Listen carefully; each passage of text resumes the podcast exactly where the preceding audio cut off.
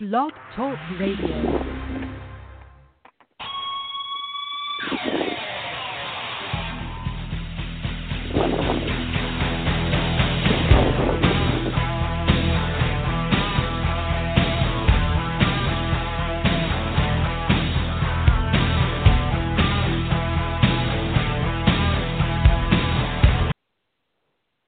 Welcome to Gridiron Blitz right here on Blog Talk Radio on Apple Podcasts. Your host Oscar Lopez here alongside college football guru Troy Wilson. Uh, we will not have WFA All Star today, Holly Custis in the house, but we will have the phenom Brooke Liebsch coming up from the Kansas City uh, Titans of the WFA, as well as at North Liberty High School. So she'll be in the house in about 15 minutes here. We're also going to talk big time college football this week. Heisman um, Trophy race. A couple of the uh, boards have been set by the committee, pretty much fixed in in terms of what teams are going to get in, what teams are not going to get out. So we're going to talk about that. Week nine in the NFL, um, just crazy as well. And so the the matchups there with the division leaders, almost everybody's separating themselves now.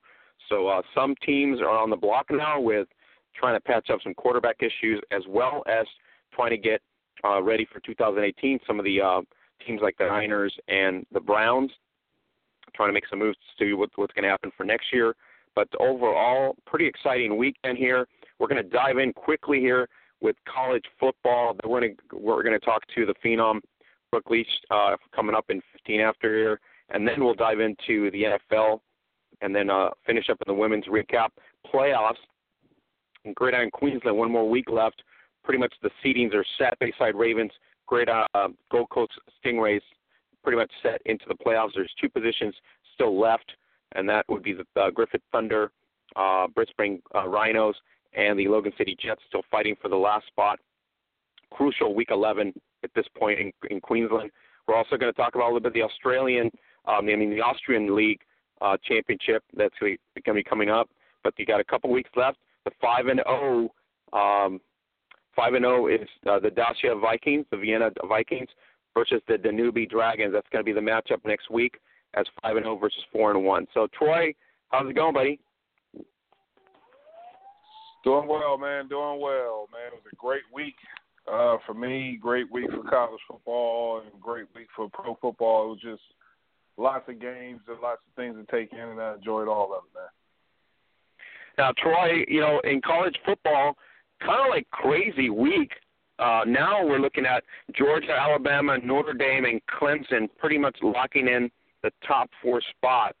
So if you don't follow college football pretty closely, being undefeated doesn't really mean much, right?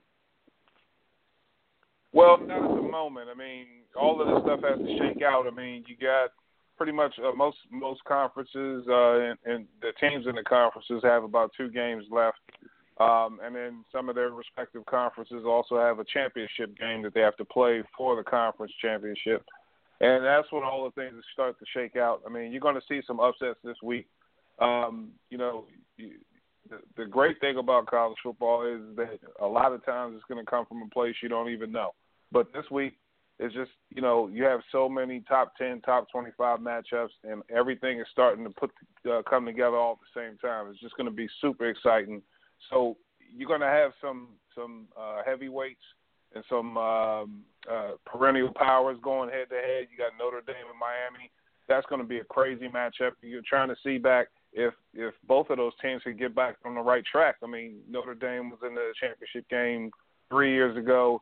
Miami, man, it had, it's been a long time since they were a relevant program, so they're in a frenzy right now down there. So this is really going to be an, an interesting week uh, to say the least. And I'm just going to be glued to the TV the whole time. Now, uh, Georgia retains the number one position, uh, followed by obviously Alabama. So the Bulldogs pretty much have already clinched the uh, SEC East title. So we're waiting for um, the Crimson Tide to get past Mississippi and Auburn to meet in Atlanta at this point. So they're pretty much locked in. Notre Dame holds down the third spot with Clemson in fourth as it stands right now uh, based on the coaching polls and the playoff polls uh, at this point, those are pretty much the lock-in ones. Uh, then you have uh, Oklahoma remains outside despite the big uh, road win against Oklahoma State. So their chances, um, they got to pretty much impress the committee going forward here in the next couple weeks or the next two or three weeks, right? Well, I mean, they they've already been impressive enough. What what Oklahoma really has to do is just keep winning, and um, so if, if they continue to win, the, here's and here's why because with Georgia and Alabama, that's going to play itself out. Okay, so with Georgia and Alabama, looks like they're on a collision course right now for the SEC t- championship. So that matchup is kind of going to play itself out. Now we've seen in the past before where you have two SEC teams that are go ahead and, and they still make it to the playoffs, so you got two Big Ten teams or you know or whatever the mix is, and you've seen that happen before, so that won't be unheard of. But that's really Oklahoma's best chance. So Oklahoma really at this point just has to keep winning, and if they can do that, then they should be in the top four without question because their resume their resume states that. Now Miami rose uh, to number seven after beating uh, Virginia Tech. So the Hurricanes uh, get a visit from Notre Dame in a game that will be huge for both teams. So what are you what are you looking at there? Oh man, you know this this brings me back in the '80s when Jimmy Johnson was there and Lou Holtz was on uh, Notre Dame sideline, where you had the what was it the um, uh, Catholics versus the convicts. I mean that was great. I mean that's all of that went into the fanfare and, and went to this rivalry. And again, you haven't seen that rivalry kind of, but it's kind of uh, you know filtered out recently over the years, even after Notre Dame started to you know begin to play ACC teams, because Miami just hasn't been on the map. And now both of those teams are on the map, and it's one of those matchups where you sit back and say, "This is when all is right with college football." When you got Notre Dame and Miami in a full tilt battle, at this late in the season, old rivalries, both of those programs are revitalized. I mean, this is what you love about college football. There's going to be a lot of clips uh, during the game that show those old matchups, and it's going to bring back nostalgic moments for anybody who's seen those matchups back in the past, like I have. And it looks like uh, the bowl predictions has pretty much Notre Dame uh, working into the mix, so that's of say good. We talk about how they're outside of the regular traditional, you know, game in, in terms of the, you know, college football. But uh, at this point, I mean, Wisconsin would be the next, uh, I guess, the next lowest of the four major unbeaten's at number eight, right? Yeah, I mean, Wisconsin right now is undefeated, and you know, again, this is going to be one of those chances where, um, you know, they have to sit back and let things play out. I mean, conceivably, Oklahoma and TCU, they're going to work their differences out this week. I mean, because they play on the field, and it's going to be, you know, a great battle. And so that's going to work itself out. So Wisconsin stands to move up in that standpoint. Uh, Notre Dame and Miami, that's also going to be an instance where it's a possibility where they can go ahead and move up. And uh, again, if they end the defeat, if they end the season undefeated, it's going to be really hard to to argue with the fact that they are undefeated and not in the playoffs, and they're in the Big Five conference. So it's going to be a tough out for them as long as they stay undefeated right now. All right, so uh, Badgers, uh, Michigan, and the Badgers. Uh, Michigan and a strong opponent in Big Ten. So what do we say about Michigan right now? Well, Michigan is is a little bit down right now, um, and right now they're having you know they're they're starting to get their things together, starting to get a running game going, and now you have two running backs uh, that they feature out of the backfield uh, with Karan Higdon uh, leading the charge, and along with um, uh, along with uh, Chris back there, uh, number twelve, and you know this past game they both ran for over 200 yards rushing. And at the same time, you got Brandon Peters at the quarterback position, who is now getting acclimated to that offense. And a lot of people who were screaming for this were like, "Oh man, why didn't they do this earlier in the season when they had so many struggles with Speight initially, and then John O'Korn after that?"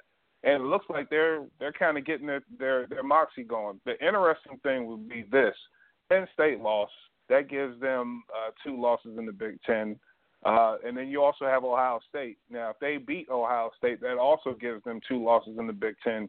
You just have to worry is Penn State going to lose another game? And conceivably, you would think with Michigan State playing Ohio State uh, this week, they would fight.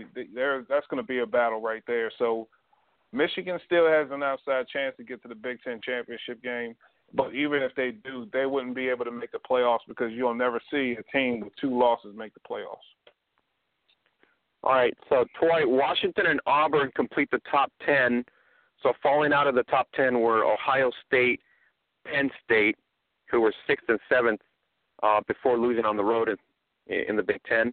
So the top four teams in the final rankings uh, would be what they're coming out December, right? Uh, in December, they will basically figure out the semifinals. Uh, yeah, it should be. Well, actually, it should be in um, actually uh, late November is when it's going to happen. So um, they're really going to figure it out around then. They may announce it back in December, but you know, all all of this stuff will be pretty much worked out at that point. All right. So um, we got the Rose Bowl and the Sugar Bowl on January 1st. So this this month is really crucial for everybody in terms of positioning, right? Yeah, I mean, you know, the better you can keep your resume, the better bowl you can get, and hopefully you can get to the playoff. I mean, that's really what the goal is. You just want to be one of those top four teams that get a chance to play for the dance. Uh, and and so oh, Ohio State did it three seasons ago, where they came in as the four seed and they, you know, they upset Alabama uh, to win the title. And you know, it just really vaulted them. But all that they needed to do was to get in. And it was controversial that they got in in the first place. There were teams that that felt they were way more deserving, but Ohio State got in because of the Ohio State name. But Ohio State proved themselves by you know going in and taking care of business, and they won the whole thing. And so that's what you want to see from you know if you can get into that top four, that's your absolute goal because then you at least have a chance to dance. All right, so looking at the rankings right now, we got Georgia nine and zero, oh, Alabama nine and zero, oh, Notre Dame eight and one, Clemson eight and one, Oklahoma eight and one, TCU eight and one, and you got Miami, uh, Florida eight and zero, Wisconsin nine and zero, Washington eight and one, and you got Auburn seven and two. In the bottom five, uh, right there off the top ten, Troy, Southern Cal, Michigan State, Ohio State, Penn State they still have an opportunity to move up, right? Yeah. Um, well, Michigan State has a real good chance because they are going um, into the horseshoe and playing Ohio State. And so if they can beat Ohio State, that gives them a, a big argument as far as number one, winning the Big Ten because that's the ultimate type, uh, ultimate goal, and and to have the voters at least look and and and take that into account when it comes to bowl games. Now, you still have to play the Big Ten, even if they, even if Michigan State wins out and they go to the Big Ten championship game, you still have to win that game also, and then they can at least have an argument with it. But with the two losses, it's going to be very difficult to put them up there at this point. I think really the only team, the only chance, only two lost team that really has a chance to get into the playoffs will be Auburn, and that's because this week they're playing number one Georgia uh, at least in the playoff uh, ranking. And then the next week they are going to play number two Alabama, and then after that they would, if they won both of those games, they would go to the SEC championship game. And listen, if Auburn runs the table and they win the next three games, and that's including the SEC championship game, you give me one plausible reason why Auburn shouldn't be in the playoff. They, they would absolutely deserve it, but I think really that's the only team that could that would be able to state that case. Now, in the top 20, you still have Oklahoma State, Mississippi State, Virginia Tech, and then you have undefeated uh, Central Florida, which probably will not get a nod. You also got Memphis at eight and one, and like I was saying before, this doesn't really matter at this point when it comes down to the committee's top 25 because reality is if you don't get in the top four, you're not really going to go to the big bowl games, right? Well, just the, the top four go to the playoff. Now everyone else gets a chance to go to the bowl games. And so okay. uh, typically what you see is the SEC teams um, they go to the Sugar Bowl. You see Big Ten teams they and uh, and Pac-12 teams go to the Rose Bowl. And so you know the the top teams in those conferences uh, get to go to those uh, top bowls most time. Now some of the bowls they can bring an at-large team where you sit back and say, okay, well we can either take the you know the third best you know SEC team, or we can go ahead and get Notre Dame because Notre Dame doesn't belong to a conference. You know, most people will say Notre Dame because Notre Dame's fan base travels, and so it's really about a business decision. Also, they take into account the fan base and do their does their fan base travel. Uh, typically, if you would look at Iowa State, Iowa State is not a known power, and you know they don't have and a um, uh, they don't have their student body all over the United States, so they probably wouldn't invite an Ohio State. Uh, but they would definitely vote, uh, you know, choose uh, USC or Ohio State because their fans are from everywhere. They they can travel everywhere and get there. So a lot of that goes into it as well. Kind of exciting week because there was uh, games with rain, snow, pretty much all the way across the country, sleet. It really became kind of interesting to watch certain games because uh, fumbles and you know opportunities were kind of limited in some games. But overall, it was a pretty exciting week. Yeah, it definitely was. I mean, and, and a lot goes into that, you know, because if you're, you know, you you really build your team to how the elements are in in your conference. So a lot of times you see Big Ten teams, they get the bigger, stronger guys who, you know, they need to be able to have traction in the snow. Where you know in the SEC and, and things like in the ACC and the, especially the Southern half, you know, you see the guys that are fast, and you know they're they're faster on that type of turf where the turf is dry most of the time. And so, you know, that goes into recruiting also. But yeah, the weather it was just great. I, I loved it, especially on those uh, you know, northern hemisphere games.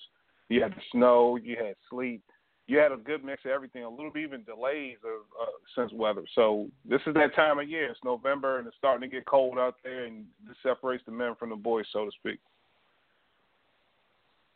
All right, so yeah, a few games that we're going to be uh, that will be ultimately decide the final four. Georgia and uh, number ten Auburn face off this weekend, as do number three Notre Dame and number seven Miami.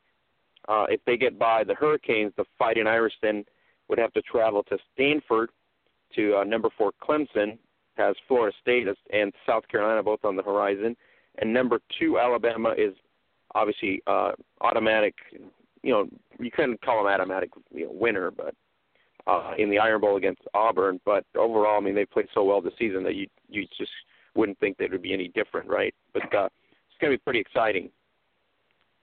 Well, Alabama's been so dominant for years. I mean, you just expect them to win every single game, and for the most part, they don't let people down. They they that's what they do. They just win. But in instances over the past few years, you've seen teams, a Mississippi team, who you know, actually won, you know, uh, they won uh, three out of the last four, I believe. Uh, and, and so Texas A&M back when they had Johnny Manziel. So when Alabama loses, it's a shock. But you have two teams that they have to play coming up. What they're kind of built to do that. Mississippi State right now they're ranked number 16. They've had a surprising season. They had a great season. Uh, they've had a good LSU win early in the season. They dominated that team. And last week Alabama had a little bit of trouble with LSU and their speed. They did win the game 14 to nothing, uh, but LSU really kind of put a, a damper on that on that uh, offense that Alabama has. So Mississippi State has a chance to do that if they can limit them on offense somehow and slow them down and look at that tape and also make plays on their end. They stand a really good chance of winning. But next week is the real one. Is the Iron Bowl. Auburn, they are back hot again. Initially, I thought they were going to run the table. They had a slip up in between with LSU lost for them, but they were winning in that game as well. So they're not going away. And Alabama knows that Auburn is not in awe of them at all. They are not afraid of them. And that's the one team in the conference you can probably say that about. So that's going to be a great matchup, one way or the other. It doesn't matter who wins this week or next week. It's always going to be a great match in the Iron Bowl. All right, so let's go into the huddle, sponsored by Zazzle.com. You get everything at Zazzle tees, leggings, um, hoodies, you can design them, customize them. Uh, Zazzle.com has been our big partner for a long time. We appreciate it. Go to Zazzle.com forward slash Gridiron Beauties. Get everything you can there. Uh, you can even customize, like I said, and ultimately uh, get it shipped for the holidays. Use the, uh, the codes, daily codes, save up to 15% um, and save some big money there.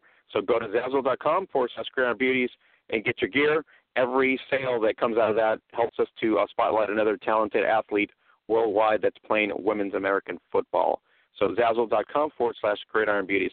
So let's go into the huddle right now, and we're going to bring in the phenom, Brooke Liebsch of the WFA um, Titans and of North Liberty High. So, Brooke, uh, welcome back to the Gridiron Blitz. You're on with Troy Wilson, Oscar Lopez. Uh, what an exciting 2017 for you. Uh, it's been pretty good. I bet it has. It's been exciting. I mean, you take a semi-playoffs and you've been playing pretty well in terms of your high school dual positions as well, not just quarterback, but both sides of the ball. So, uh, tell tell the fans a little bit about your exciting 2017 so far. Um, my 2017 was, you know, my first year playing with the Kansas City Titans. Um, you know, leading the team to the first round of playoffs. Ended up losing, but you know, it was a really great experience to not only start as a 16 year old quarterback, but to take the team to the first round of the playoffs. Um, you know, that game I played every position that you can know of because we didn't have enough players and you know, I played my heart out that day, but you know, at the end of the day we're all still a team and we win together and we lose together, so so, uh, Brooke, uh, the Minnesota Vixen, a very top quality team. So it's not like you you lost to some you know nobody team. They're pretty good, and you guys played well throughout the season, and yourself included, uh, did pretty well at quarterback. Um, but the challenge was there, and like you said, the better team won that day. But the experience that you got from uh, from day one, you know, week one, all the way down to the the last uh, last game of the season um, how was it for you at the beginning? Was it something like you got had you got had used to it, and all of a sudden you got a little more comfortable, and as as you got into you know closer to the playoffs, you're a little bit more in, you know in tune with what the Titans were doing. Yeah, when I first started out, you know, I, you know, as a quarterback, I, at starting out at 16, I didn't know what to do, but you know, I had to step up my character and be a leader, um, and show the team, you know, what we're expected to do, and you know that that is to mean win. Um, you know, this year I'm hoping to step it up and take the team to the championship this year. That's my biggest goal right now. The team's going to be retooled this year. I, I'm, I'm assuming so. There's going to be a lot of changes. I know there's changes in ownership and there's changes there, so it's kind of exciting news to have that. Um, uh, Brooke, the the high school season also pretty exciting on top of the you know the WFA uh, season that you had. So um, I don't know what you're drinking or eating, but it seems like you're just uh, you know no kryptonite for you. Just like you're go go go. Yeah, that's pretty much me every day, every weekend. Um, you know, um, right now I'm actually doing wrestling for my high school. You know, something to keep me in shape, and you know I'm competitive, so I really wanted to wrestle this year, and you know, and I'm getting into that right now. And so, is that something that you just wanted to do for fitness, or is there something more of a challenge for you just to get back to, you know, because wrestling is almost as tough as rugby and if not football as well. Um, I wanted to do it because it's challenging, and you know, it'll make me not mentally but physically better athlete than I am now. Uh, Brooke, also, you had the opportunity to, to spend some time with the Kansas City Chiefs on doing community work, and I know you did it last year and this year as well, which is uh, to go out there and kind of present to other girls and let them know that obviously they can do the same thing you can, if not better. So tell us a little bit about the uh, the camp, the Kansas City Chiefs camp, where you were a speaker. The Kansas City Chiefs camp, uh, you know, we've been partners with them for two years now um, every year we'll put on a Girl Scout camp, and hopefully there's many more camps to come. And we'll do, um, you know, little groups to you know teach them football and how it works, so we can get more girls into football than there is now. So that when they grow up, they know that they can play football, not just because, you know, it's a boy sport, but it can be in anybody's sport. All right, Brooke, I'm going to have uh, the big guy here, the college football guru, Troy Wilson, throw some uh, questions out at you. So go ahead, Troy. Hey, Brooke, your schedule must be crazy hectic. How, how do you even manage? How do you manage to juggle all of those things at once? I mean, you're doing wrestling, you're playing semi-professional football, you're doing high school football. How do you manage all of that, including doing your studies? This sounds incredible. Um, you know, I'm ever since I started football, I've always been on a really tough schedule, and um, I've gotten really used to it. I'm always on the go. Um, you know, focusing on school and then practice at the end of the day. I mean, sometimes it's hard for me to, you know, stay with it, but I know that I can't give up something that I already started because I'm not like that. Gotcha. So, so how's your training going now? I mean, how, how's your? Are you feeling a little bit sore, or how's how's everything going now? You doing some training right now for the off season? Um, yes, I am. Um, you know, I'm after I work out, I'm sore. Um, you know, but I keep getting back in the gym the next day and keep on going. You know, just to make me better as an athlete. Awesome, awesome. So, what about college prospects? Have you thought about going to college at this point? Um, so, what are your prospects going forward? I mean, because listen, you're everywhere. I mean, we, we saw you on the uh, in, inside of 17 magazine. I thought that was awesome to read that. That was about two years ago, and it was just so cool reading the article. So, what's next for you? I mean, because this is this is really huge right now. Um, you know, I'm gonna plan on going to college, maybe even trying to play football in college. Um, and stick with the Kansas City Titans my whole life. Um, I want to grow up to be an NFL coach, so I'm to go to college for that. Um, I haven't really looked into colleges yet because I'm still a junior and um, have a lot of time on my hands that, you know, oh, yeah. I'm always busy. Yeah, I'm with you there. Take your time. That's the way I see it. Gotcha. That's awesome. So, you know, being in the champ in, in the playoffs. All right, was this your first time in the playoffs? And if it was, how did you feel? Like it, it just kind of went to another level because most of the time you hear that on on you know sportscasts all the time. They say, "Oh, you got in the playoffs, you got to bring it to another level." Did you also feel that way when you were in the playoffs? Yeah, when we went to the playoffs, I knew it was another level because you know we've played them before, the Vixens before, and they're a good team. Um, you know, I knew that I couldn't make mistakes, and I had to step up and be a leader, so that way we can at least try to win as a team, not as an individual.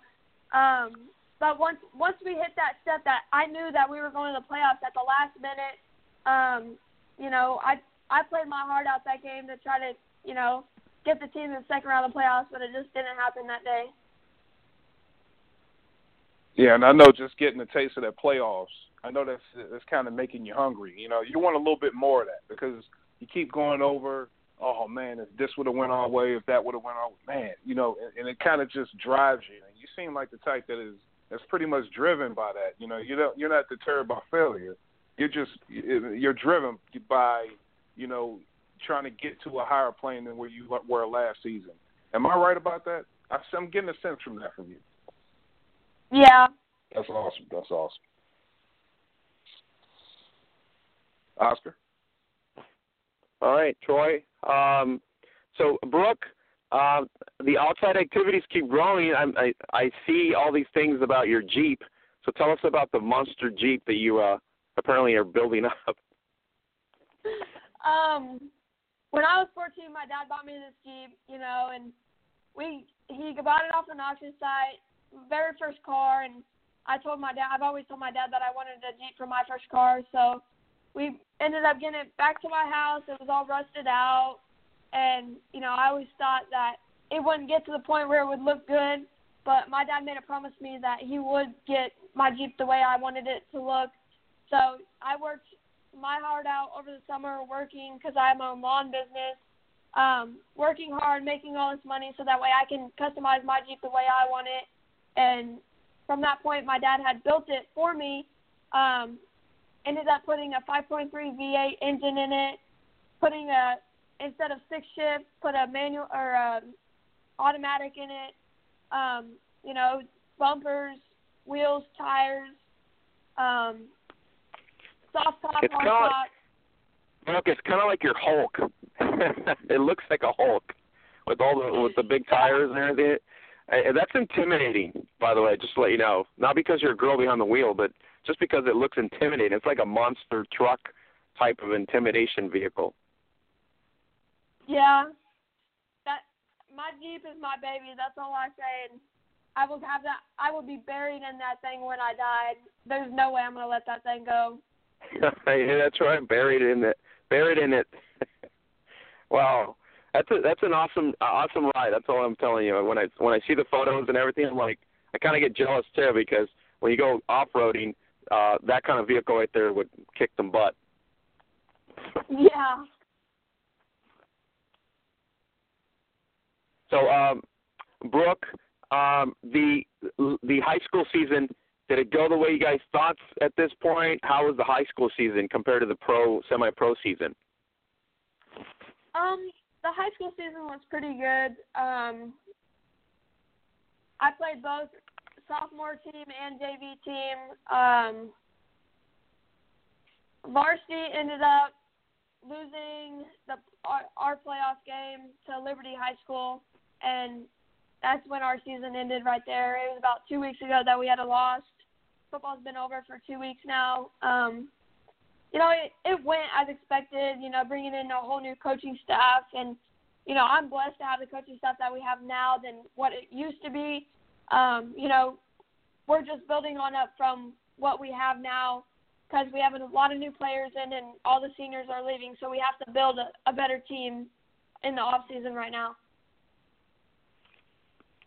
All right, a key a key component to playing on both sides of the ball is usually good, but there's also the injury factor. So, do you ever have that thing in your head where like, okay, uh, I could be just the quarterback, but I I don't have to play dual dual play, but it really is kind of like the normal thing, right? Even from the Titans to the high school, it literally you have to play both sides. Yeah.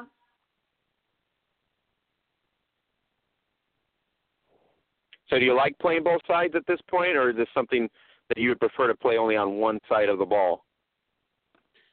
Yeah, I mean, when I play defense, I'm a monster on defense. You know, when I'm out there, I want to kill somebody.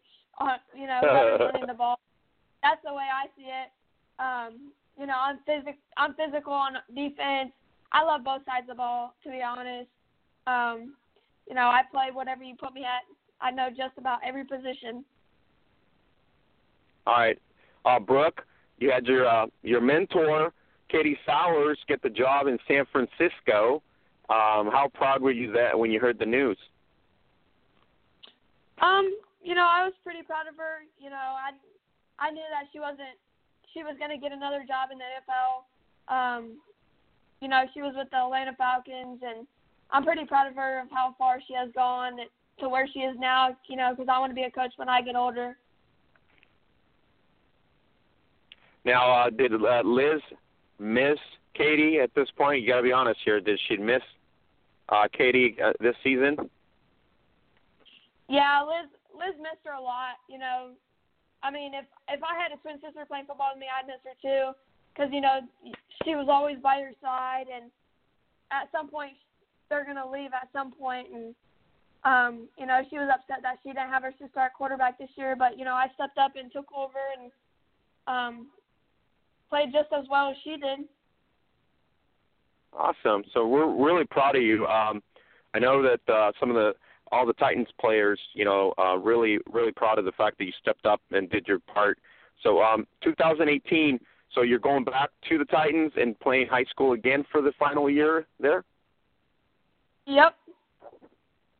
Plans for the, at this point, just kind of settle in and make it a better season for the Titans. I know uh, from what I'd read, uh, your dad's going to pretty much kind of lead the franchise at this point with, um, and so that that's got to be great great for the community as well, and then him being there for you as well, more of internal. But um, it's every every player has to make the roster anyway, so there's really no favoritism, especially in semi-pro, because everybody is up to the par basically.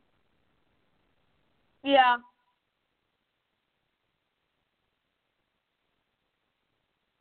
So, what do you think of the uh, Kansas City Chiefs season so far? Um, it you know it it's actually struck my mind of how good we are this year. Um, you know, seeing them play the Patriots and all that. They're actually pretty good this year than they were last year. I'm pretty proud of them. Who's your Who's your favorite key player that you root for in Kansas City, and besides Alex Smith, because everybody usually roots for a quarterback, but who would be some of your uh, maybe one or two players that you really focus on week to week and uh, kind of root for in in the with the Chiefs? Um, my first one is Patrick Mahomes, and my second one is Tyreek Hill.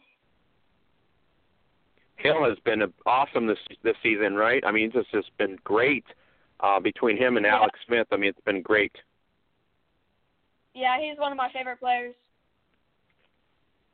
What do you think of the playoff opportunities for Kansas City? Um, put in your your oracle. Like, give us a little uh, insight in terms of do you think they're going to go deep, or uh, it's going to be a crushing end in the playoffs? I think they're going to go pretty far.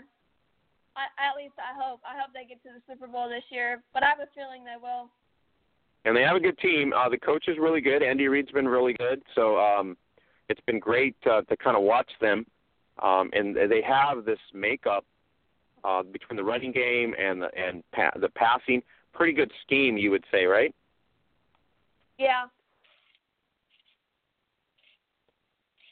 Was it something that you guys instituted in in uh, with the Titans that maybe you instituted in there when you when you got in, or is it something where the coaches you kind of blended in with the coaches? Was the coaches more more fit to your style, or was it something that you had insights or information for them too to kind of get you to to be better as the season progressed?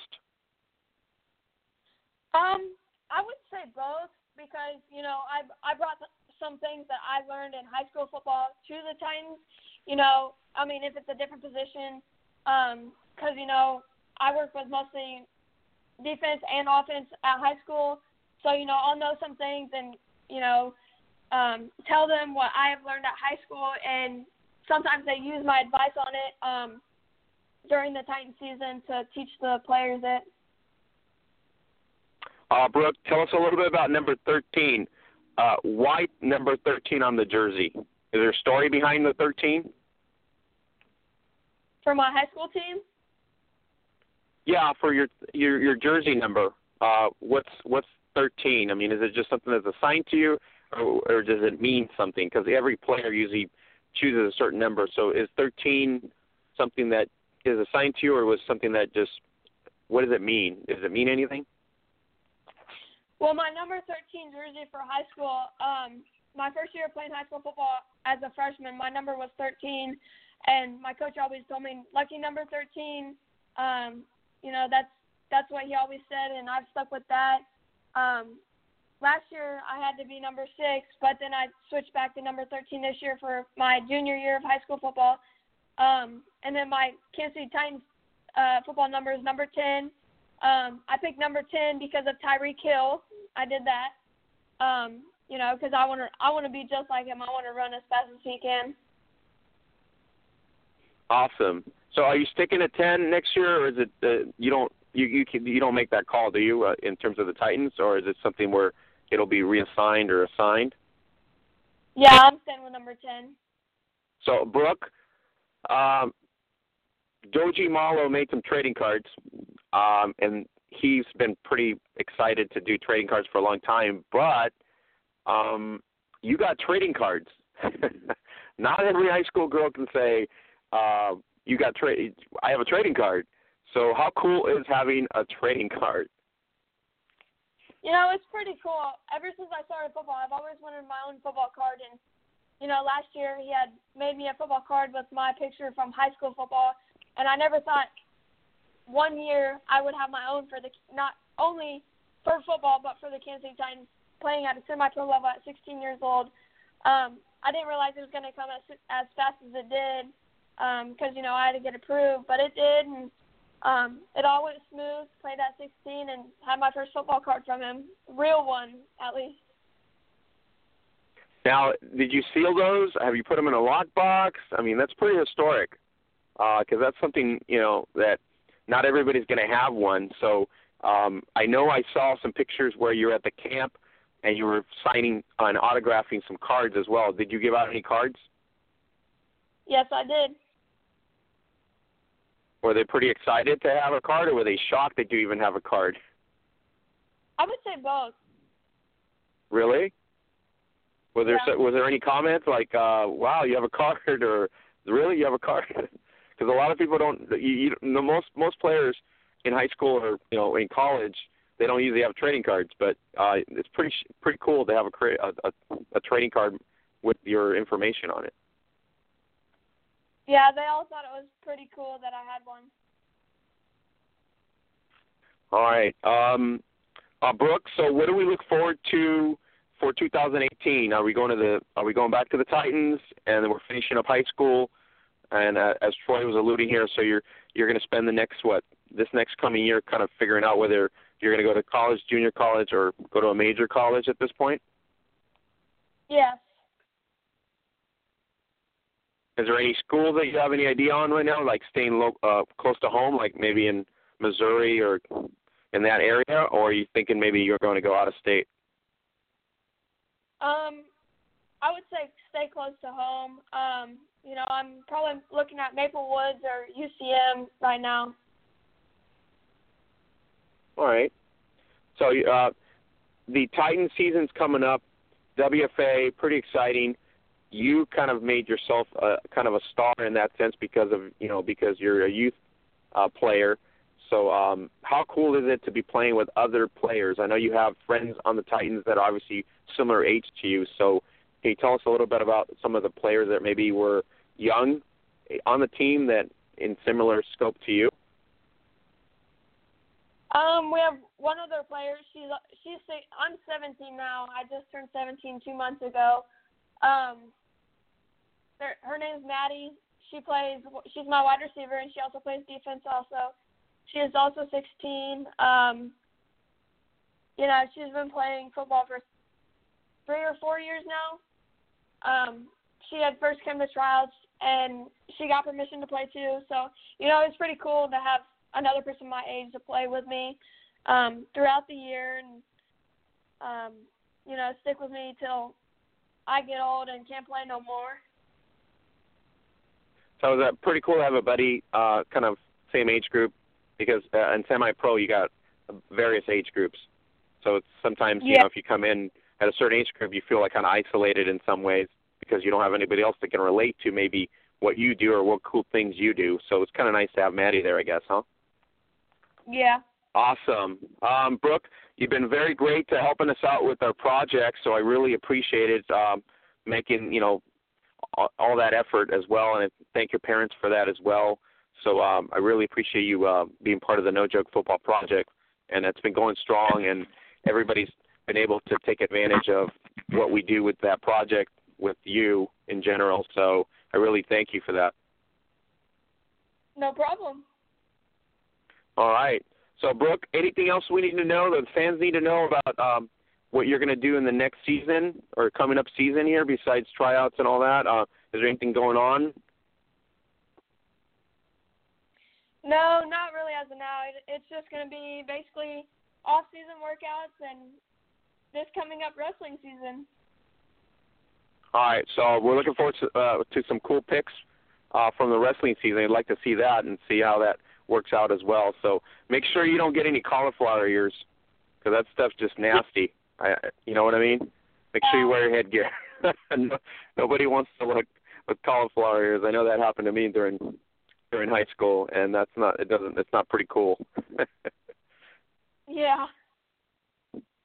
But uh, we wish you well in the wrestling season. And so, uh, looking forward to more news about you coming up in 2008. Thank you for making the time today and coming on and uh, we're looking forward to the all the exciting things that are going to be coming up for you. So I really appreciate you making the time today. Thank you. All right. So uh, Brooke, have a great evening. We'll touch base uh, and maybe at the start of another season of the WFA as well. So uh, say hi to your dad and mom for me, and uh, we'll look forward to another chat in the future. Thanks again. Yeah. All right, Troy. Um, the phenom. We got the phenom on the radio finally. Uh, she's she was back with us. How cool is that, Troy? You have a trading card that you can go out and give out to little girls and at NFL camps and stuff like that. That's pretty cool. Yeah, absolutely. I mean, who didn't collect, you know, trading cards when they were little, especially football cards, and to be on one? I mean, that's got to be a dream come true. I mean, it, it to me, it's like kind of like eye opening in a way, but at the same time, it's like getting a card with your stats and everything else. That's got to be pretty awesome, you know, to just go there and kind of like, you know, say, oh, I, I have a trading card. It doesn't happen very often, so um, I'm assuming uh, that's got to be a huge moment for her too. Yeah, I mean, and to just she's so busy.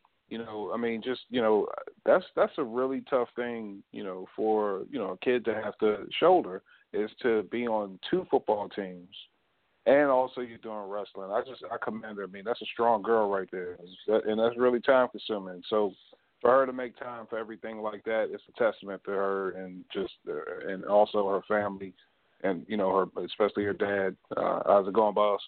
You know, so I just I, I really my hats off to their family uh, for for doing such a great job with her. She was awesome. Yeah, and you know, and she's she basically had a hard season in a way, beginning and then made the playoffs.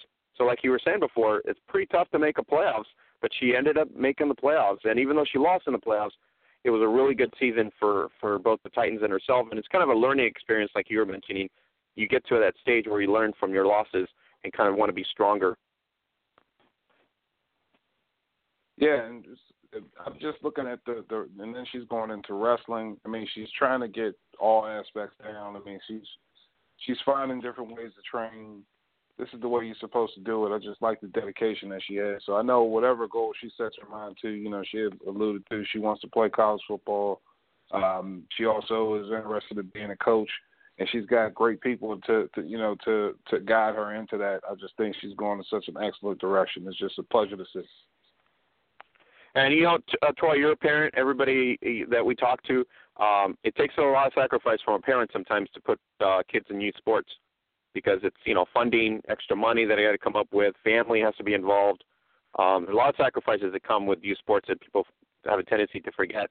It's not just you know that you put them in a league and they're ready to go. Because the higher they excel, sometimes there's a financial burden that comes with that as well. So uh, it's uh you know obviously her parents have have done their part, and uh, that's where she's uh, doing her part as well. Yeah, but there's also that community, you know. So a lot of times, especially if you have a close knit group, you know, some of the parents they they help out. You know, um, I remember when I was playing high school football, it was a lot of times where a friend of mine, you know, would be getting picked up, and I might be the last person. I'm waiting for my brother to come pick me up, and one of the parents would say, "Hey, look, I can drop you off at home." I'm like, "Oh, you don't have to go out of your way." They're like, "No, I'm not gonna let you be out here by yourself." And they get me in the car, and um, you know, then they would drive me home. And so, you have communities like that that keep it close knit like that. So, I just think even with that, I think each parent out there is, is helping each other out because, like you said, I mean, they're so busy, and it takes a lot of effort and a lot of commitment to take this, and sometimes people can't do it so you know, it's a lot of togetherness, and I'm pretty sure that's the same uh, that they have out there. Yeah, and, and she's excelled really well. She's uh, acclimated to both sides, the semi-pro, and obviously still finishing up uh, high school. So two years of one year, and then she's going to go to year two of semi-pro, and obviously third year, almost fourth year of, of high school uh, football. So congratulations to her for all her efforts and, and putting in the time as well, and staying injury free ultimately at, at that point, right? Injury free is basically the key at this point. Yeah, my coach used to always say the best way to to not get injured is just you know keep moving, keep running, and it seems like that's what she's doing every which way. I mean, wrestling, football, school, she's running there. All right, Troy. Um, big news in the WFA this week. Also, big news in the IWFL this week. So, who else to bring in to kind of talk both about this big news, but then uh, your boy, obviously, Club Burmy, Michael Burmy, in the house. No Joke Football Huddle, sponsored by Zazzle.com. Uh, Michael, uh, another Tuesday off, I presume, and you're not making pizzas, but you're here with us. Yes, I am. And that's, yes, I am. I actually took, I actually took the day off to go see go see Thor Ragnarok with my brother earlier today. So we both really nice. enjoyed that. So we're gonna have to call you the Adam Schefter of of our show. How's that? Hmm. I could go with that. Yeah, let's go with that. Why not? Um, Burmy, uh, big news here.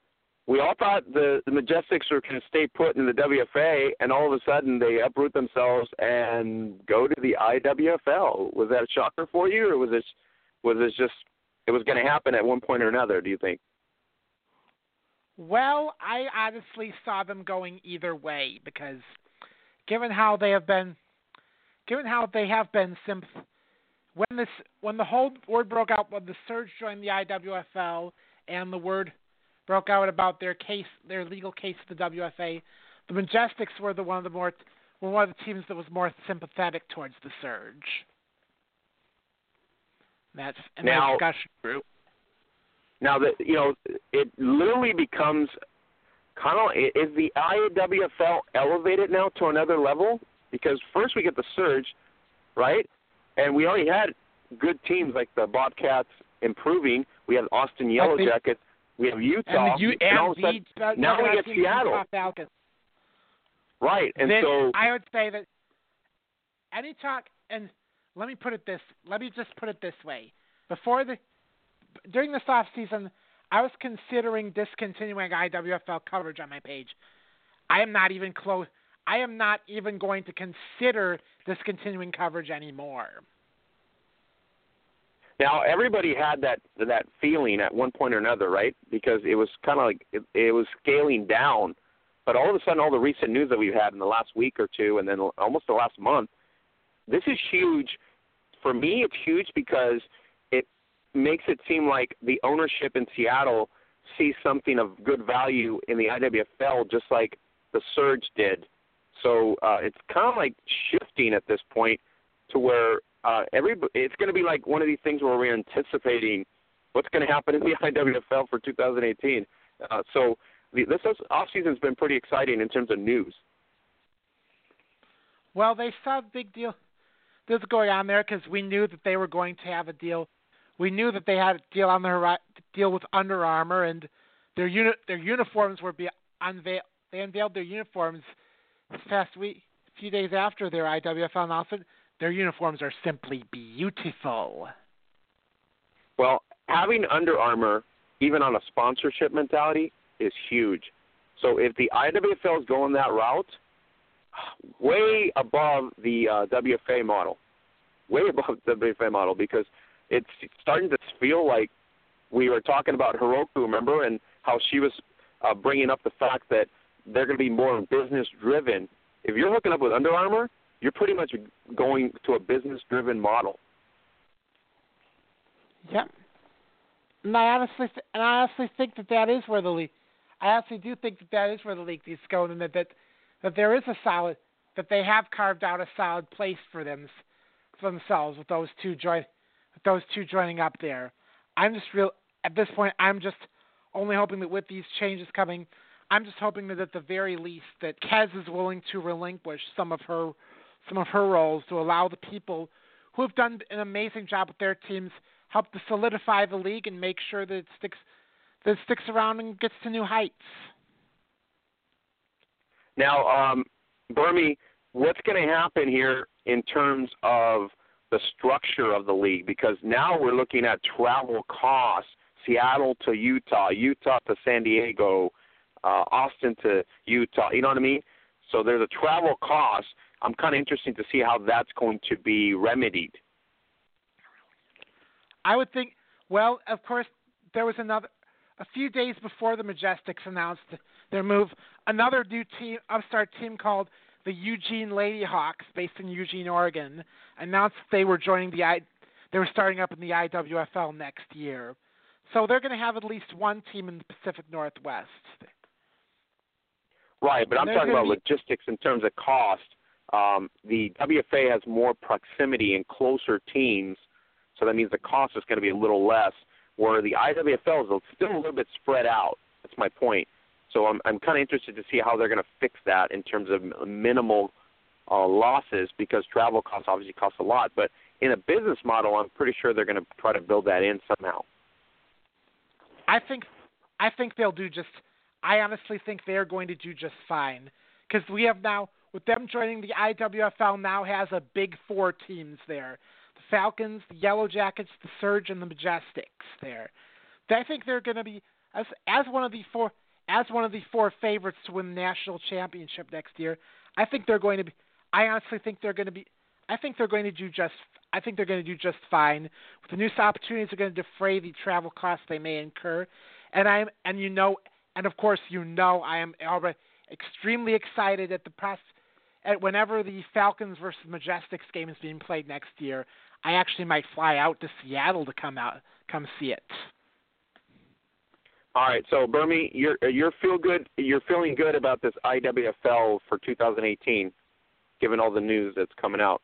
You're feeling pretty good then, right? Well, yes, I am feeling pretty good. I'm just hoping, but as I said, the key to this will be if Kez is well, it will be Kez Disney.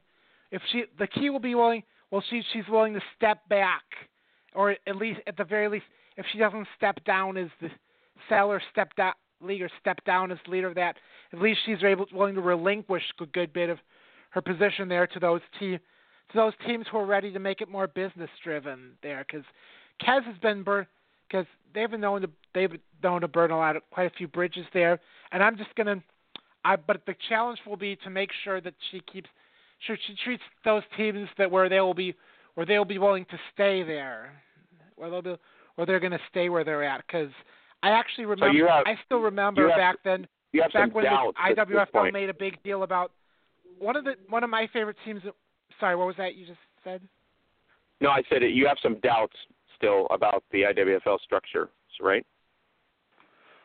As long as, well, as long honestly, I feel like the personality and the way Kez, Dis, Kez Disney, I think should hopefully she can she would be able to fall back a. She's she can she'd be willing to fall back a little bit and let the new ownership structure take over some those things because there is value in the brand. Yeah, and, and we talked to uh, Christina Carrillo. We talked to Hiroku. Um, so both of them seem to under uh, you know uh, tell us what they told us was basically that's that's what's happening. That uh, the IWFL leadership, you know, the ownership from the league is allowing them to come up with the ideas as more of a council type mentality. So um, if that's the case, then obviously that's a positive. I think I honestly, I think if it is true that they're getting a more of a say so, I think the league is to I think the league is going to be very much maybe very much improving there because those are people those are very solid owners who know what they're doing, they know the game and they're ready to they're ready to up they're ready to elevate the league to a whole nother level elevate the game to a whole nother level too. I mean, um, Michael, what do you see on the East Coast? All the news is West Coast this year for IWFL. You know, we got Austin, we got Utah, we got San Diego, you know, Oregon, we got Seattle. Uh, where do you see the IWFL on the East Coast, or or do we even have an East East Coast base? I do not see any IWFL teams on the East Coast. Remember, the easternmost team the IWFL has right now is the Iowa Crush. And they're going to be, I think the East Coast teams who are not going to, I think the East Coast teams who either can't go or don't want to be in the WFA are going to be part of the USWFL. So we're looking at the IWFL structure being more West Coast or Midwest, uh, which makes I'd sense in terms of west finances. Of the, west of the Miss, west of the Missis, all their teams are west of the Mississippi. I imagine that's going to be where there's that's going to be where they focus on. That's that as long as they can strengthen up over there, they're going to do well. Yeah, and I think that's going to be well for travel too. So because um, flights costs are cheap, and travel, you know, we're three hours, four hours, under maybe three and a half hours travel time from state to state. So it's not too bad of a travel, but uh, it's kind of nice that they're focusing on the West Coast, not so much on the East Coast, but the West Coast. And if it works, uh, there's some powerhouses on the West Coast. You know, you got San Diego, you got Seattle, you got Austin. It's going to make for very interesting matchups in season. Yes, it yes it is going to make for some matchups which everyone is which everyone is looking forward to. And just to let you in a little secret, I am actually going to be looking forward to them because when I did my Bermie Awards for Best Mascot there, one of the things I proposed was I really hope Felix Falk, the, the the two best mascots in women's football are Felix Falcon of the Utah Falcons and Kitty Majestic from the Seattle Majestics. There, I hope that in their game, there wherever they go, both both mascots are able to be on the be on that field and just have that and just have that incredible, just have that dance off or whatever they or whatever they do there. That seriously, the game they they need the Falcons Majestics games and the games with the Surge as well. They need to they really need to step up they're good. They are going to be fun to watch on every level.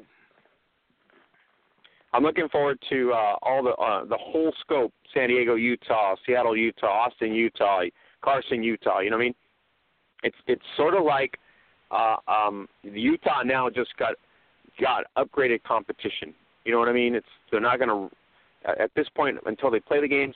It just looks like on the map, on the, in terms of the league, it looks like uh, the league has tr- uh, put strength to towards the uh, matchup against Utah, and that's exciting times. And that's yes, it is gonna gonna be some real gonna be some really exciting times ahead. As I said, my hopeful scenario is that is that there's gonna be a day there's gonna be a time next season where on the weekend where let's say one let's say the Tacoma Trauma have a game WFA have a game in the afternoon, which I'm gonna which I get which I would go fly fly into SeaTac, go to the trauma game in the afternoon, then be able to take the quick take the quick ride to get to see ride to see the Majestics game in Seattle in the evening. That's what I'm really hoping for next year. Uh, based on Heroku's information and Christina's information, some of these games are going to be broadcast. Uh, they're figuring out that out right now. So if that happens, I think this elevates the IWFL to another level of exposure. Because if they do broadcast some of these games and they come up really well, um, it's going to be pretty pretty awesome for fans, but overall for the brand to be even on a on a stream mode. Both league, let me tell you something. Both leagues know that that's going to be the streaming it mode broadcast will be the key to getting them on another getting them on another level. Because as the WFA said in the press release, which I posted on my page today, when they increased their playoff their their playoff tr- travel funds given money and are provi- starting to provide rings for D2 t- for the D2 national champions going forward. In addition, they posted about how they're already well advanced in talks with the ESPN3 to broadcast their games of the week. How they hope to get to a major network. So it's going to be interesting.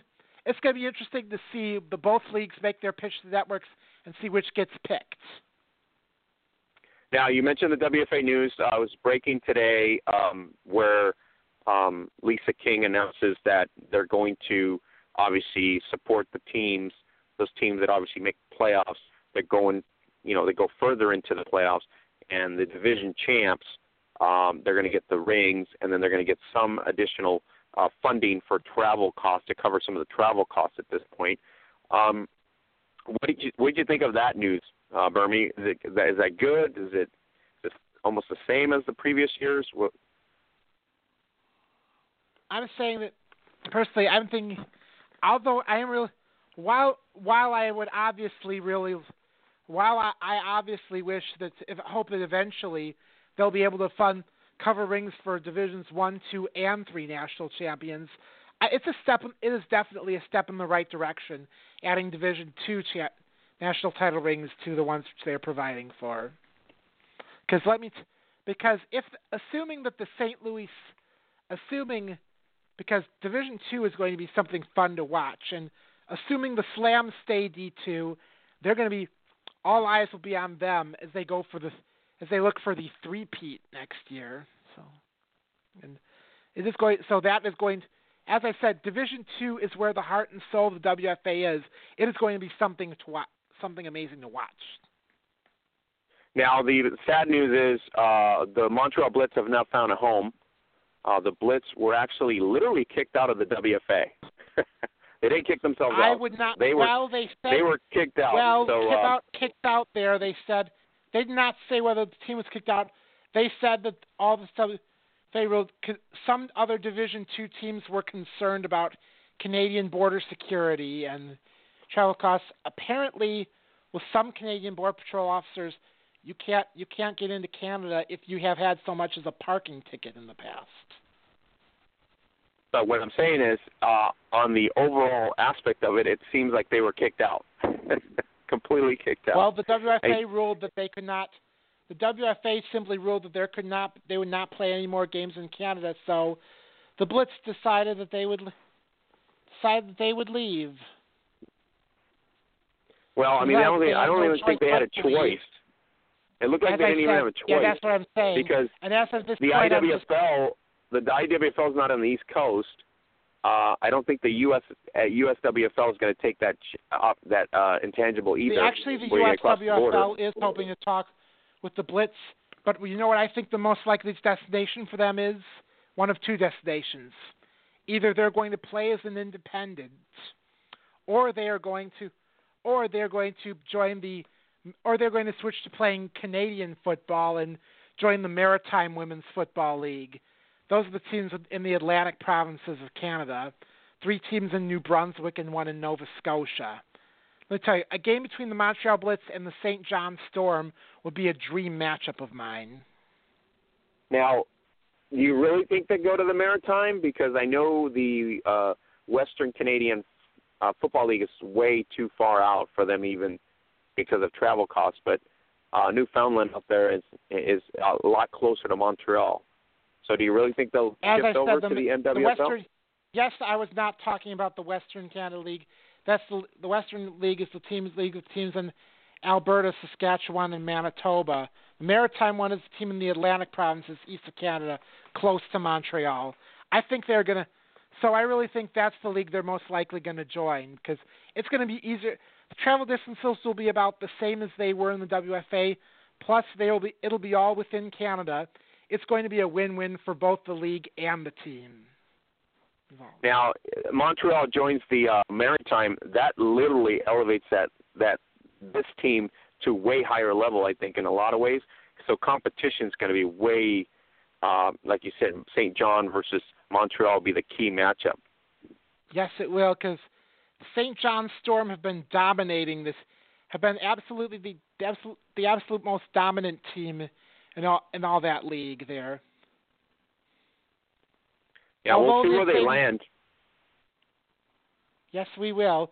I'm saying they either go, as I said, again, as I said, they're either going MWFL or independent. I'm a guess is my I'm guessing. Yeah, and it's it's a shift on there. Um, so the WFA transition here, hoping for an ESPN three deal. That's what we get, we're getting out of the message or the you know the breaking news today. And so um, at this point, I mean, uh, we have to wait and see if that ever even happens. Um, so, what do you think of WFA right now in terms of the off season? Um, is there some favorites here? Obviously, Dallas Elite in transition changes with a couple players not no longer there, but I'm pretty sure they're probably going to stay at the same level.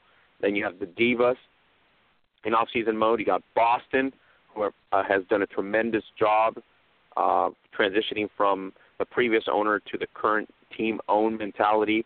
So you got to give the, the Renegades credit in terms of business savvy and keeping the uh, the franchise afloat. Yes, I yes I do. Because let me tell you, I was at that W Bowl game there.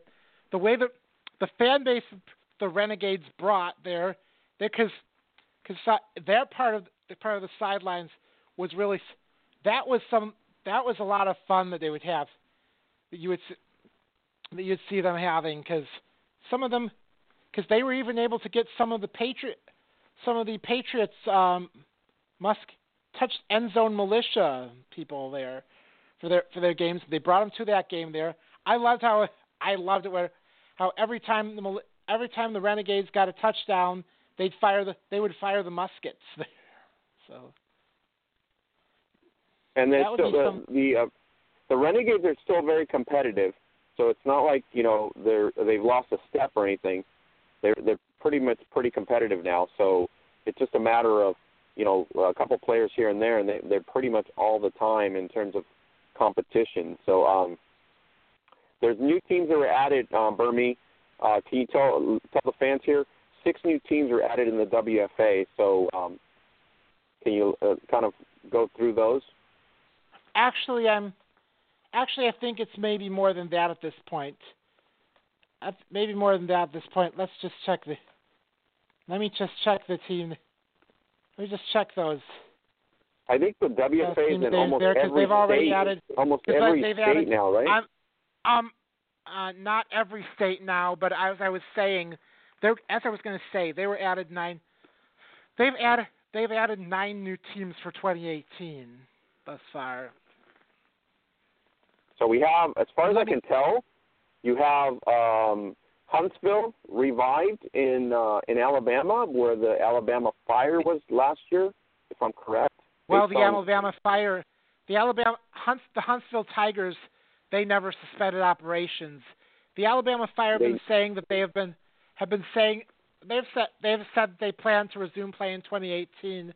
Though I haven't seen an official announcement from the WFA, I really hope they do indeed come back there because that season was nobody expected them to be contenders right away, but they were. And I think Yeah, and, and we talked to um. April uh, Chrysler um, talking about how they would love to have Alabama back, um, especially against the uh, Atlanta Phoenix. Well, they're gonna. That was that would be quite a matchup there. That was actually quite an upset. I remember when when I saw the I saw Alabama beat the Phoenix last year.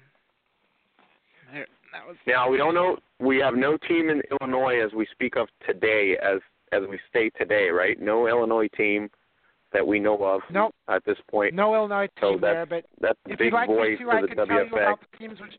If you'd like me to, I could tell you about the teams which did join. All right, let's let's rock with that. Okay, well, first, uh, the first team to join was the Knoxville Lightning, who came over from the IWFL in their affiliates division. Came over there because they because a couple in 2016 they made it all the way to the affiliate bowl where they lost to the Maine Mayhem, who also joined the WFA last year and made it to the D3 playoffs. So now the, the Lightning they're going to be one they're going to be one of the big contenders for the D3 national championship. Then yeah, you got and it. Go ahead. sorry about that. What was it? Because I was wanting to know whether we could talk about all these teams. Then there was the San Diego. Then there's that was the San Diego Rebellion. That was a team which was comprised of. That was a team which, which Kenenji, Kenenji Martin and Katie Ott of the had started up this new team which was joining the WFA, which would take the place, which would f- ensure the WFA stayed in the San Diego market. There. Because they're doing San Diego market. Then they're going to have a, they're going to be in Division Two as well. Then we had, then came the day which I was called on to write the press releases for the six new teams, six other new teams which were joining all in one day. First, we had last year's IWFL Founders Bowl champion Colorado Freeze come over to the WFA. Where I'm hope I'm hoping to get to one of that in-city rivalry game they have with the Mile High Blaze. Then we have the then we have the the team from actually from my home market, actually from my hometown team, the Wisconsin Dragons, are coming back from w, to the WFA after a five-year hiatus. So they resuming play again, right? D two. Then you have the then there was the Roswell Destroyers from Roswell, New Mexico. Yep, that city where where the UF which had the UFO landing back in '47 and and got became famous for that. And they they won the 2016 NMAFL championship and have actually gone and have and so are looking forward to to resume starting the brand new rivalries with the with La Muerte de las Cruces and resuming their old rivalry with the Santa Fe Dukes. Then was the Columbus. Then there was the Columbus Vanguards, who came over. The team from Columbus, Indiana. They're assuring assuring that women's football stays in the state of Indiana, follow even though while the Indy Crash are suspending are suspending play for 2018. The Vanguards, even though they're the smallest market in the WFA, they have so much heart to them. I hope to come out to one of their games next season. Then there was the then we have the Savannah Hurricanes, Hurricanes with a Z, bringing WFA back to Savannah after the Savannah Sabers played a few years there. They're looking like they could be contenders for the D3 national title. Then there's the Grand Rapids Tsunami, who are going to ensure that the WFA stays in West Michigan because the Mayhem have not been hurt for a while and they may or may not have folded. So they're so the Tsunami are going to be big contenders in D3. And finally, the women's finally women's football they is coming to the to the Magnolia State with the Mississippi Royalty, based in Hattiesburg. That's a brand new team which I had been in talks with, and and I might and I say I actually they actually wanted to talk with me. I let them know about WFA. They signed up, and now they're coming on board.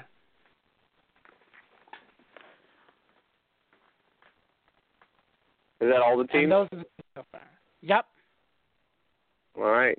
So it's pretty pretty exciting that they're adding teams to it. We're we're going to see how that affects the whole structure.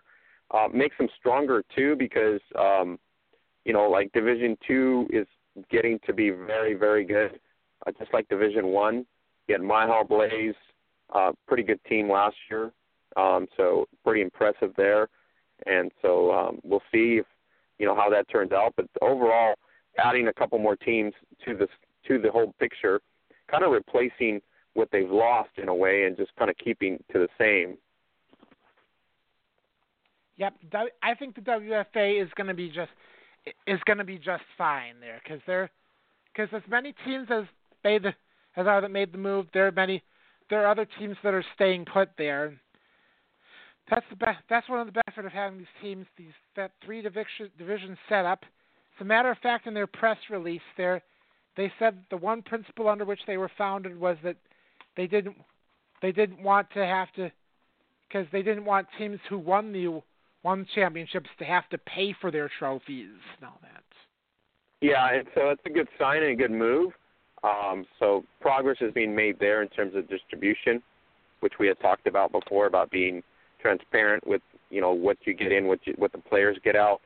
Sort of like what Christina Carrillo was talking about when by shifting over to the IWFL and restructuring the IWFL as well. So that makes sense there. Um, so I mean, it's going to be kind of nice to see. I, I was just hoping that they would have the championship like in the middle of the country instead of all the way in Pittsburgh. You know what I mean? Because the travel cost would be so much less for all teams, especially the West and well, you know, well here it is. That's why I really see where you're coming from. I, there are so many cities which I hope can host the WFA National Championship, but the reason reason why is where it is two words: Franco Harris. When you have a big name no, like that, start supporting your when you have a big name like that, giving his giving his full endorsement and helping being the main face of your weekend, that's something you want to hang on to. No, I, I agree, but uh, it it just becomes a travel issue with certain teams. If you're on the East Coast, you make the playoffs, not so much of a trip. But if you're on the West Coast, Midwest, kind of a costly trip. So, um, but uh, there is some some compensation, as uh, the um, announcement was that they were going to try to help out the teams that way too. So, so that's a benefit there to make the you know make the playoffs and get some uh, kickback from the league to kind of support you to for that journey and that trip. That is going to be good. Yes, that will be. Yes, that is going to be. Yes, that is going to be something something to see. I am really looking. I honestly, I am very much looking forward to next to this next season. And there are so many places which I have said that I would be that I would be doing my best to get to, but unfortunately, there are only ten weeks in the season. I wish there were much more. Oh yeah, for sure. Um, since we got you on here, uh, Michael, let's let's talk international scene because there's still play in international scene, and we talk about it all the time. So let's Unfortunately, I have not been able to cover the internationals as much on my page this year as I would like to. But as soon as we finish uh, up this call, I'm going to get to that, caught up on that. Oh, don't worry about it. Um, I'll have you stay on for me here for a little bit. Um, Troy unfortunately had to uh, leave on an emergency, so we hope everything's okay and all that. But uh, what got Queensland right now, since we're we're going into that route, uh, we got one one week left in the Queensland uh, season. We have the Ra- Bayside Ravens nine and one, Stingrays eight and one. So pretty much they they're two, those two teams have secured their playoff spots. Um, so there's a, a the Thunder this past week. There were some forfeits because of player injuries. So the Ravens won by forfeit versus the Spartans. Spartans are 0 and 9, and unfortunately they did not have enough players to field the team, so they get their forfeit win. The Rhinos against the Thunder, same case for Brisbane. They had no not enough players, so there's a, there's a cancellation there. The Thunder get the win. They move themselves to third place in the standings at four, four, and one. Um, they obviously can secure a playoff spot this coming week, uh, the last week of the season. They will play the Spartans. So I don't know if the Spartans will forfeit once again this next week. If that's the case, then obviously the Thunder gets the uh, third place secure. Uh, the Rhinos, I, I don't know if they're going to field another team here, uh, enough players to field a team against the Jets because the fourth playoff spot in the standings is up for grabs. So it's the battle for the last playoff position spot in Queensland. The last time they met was in week three, and the um, the Rhinos won 28 to six against the Jets. Jets, former champions in this league. Uh, both teams are three, six, and zero. Oh.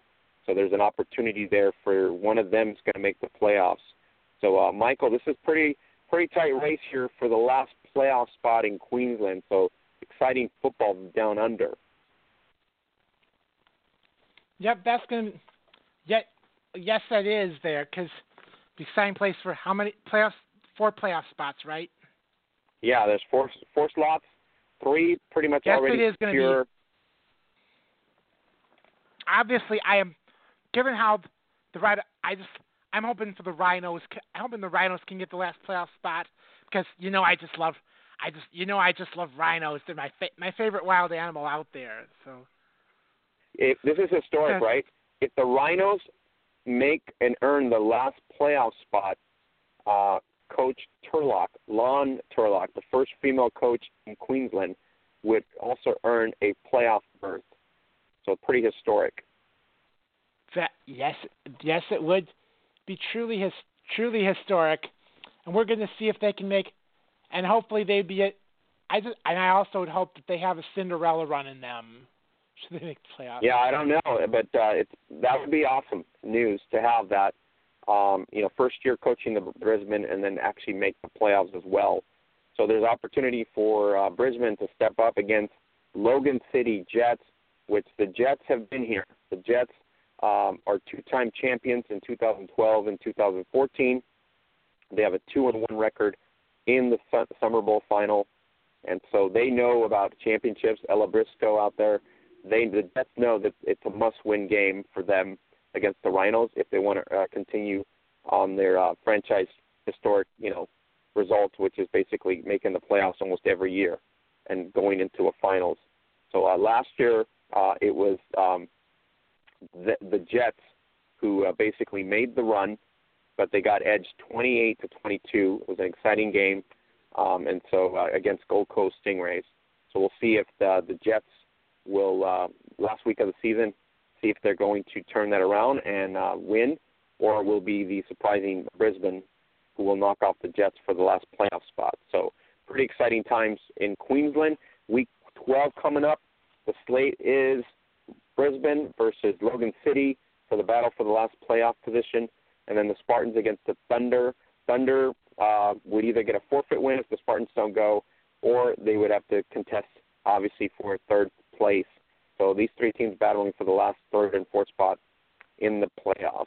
It's pretty exciting out there. Then we have uh, Gridiron New South Wales as well. Gridiron New South Wales, uh, the Raiders pretty much have owned the, the, the season. They're 7 0 and 0. They're undefeated. Uh, they're giving up pretty much not much points here, giving up about 12 points a game. So defensively, they're really good. Offensively, they're at 186 to 62. So they're pretty much the best team in New South Wales, and they are the champs, the defending champs. Uh, then Northwest, uh, Northwestern Phoenix, the runner-up from last year. They're four one and one. Then you got the Act Diamonds at two one and three. Utah, uh, I mean U, UTS Gators one zero and five. Uh, the North Sydney Rebels one zero and six. So they're uh, basically under, they've only won one game on those sides. So week nine results: Act Diamonds lost to the Raiders, 28 to six. The Rebels lost to Northwestern Phoenix, 12 to eight. Uh, we're coming up week 11, week 10, November 11th. It is the Phoenix taking on UTS Gators.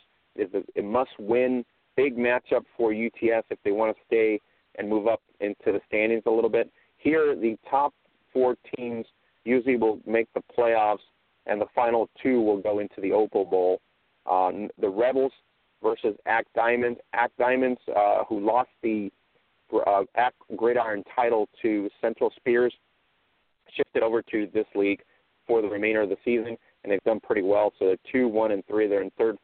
They have a third position spot. So if they win here against the Rebels, that would put them at three, uh, two and one, or three and one and three. So it would be a good slate for them to kind of move forward. And then week 11, which is November 18th, um, that's going to be the, the decision for the playoffs. Looks like the uh, rematch will be Phoenix versus Raiders, um, and that's the last year's um, matchup.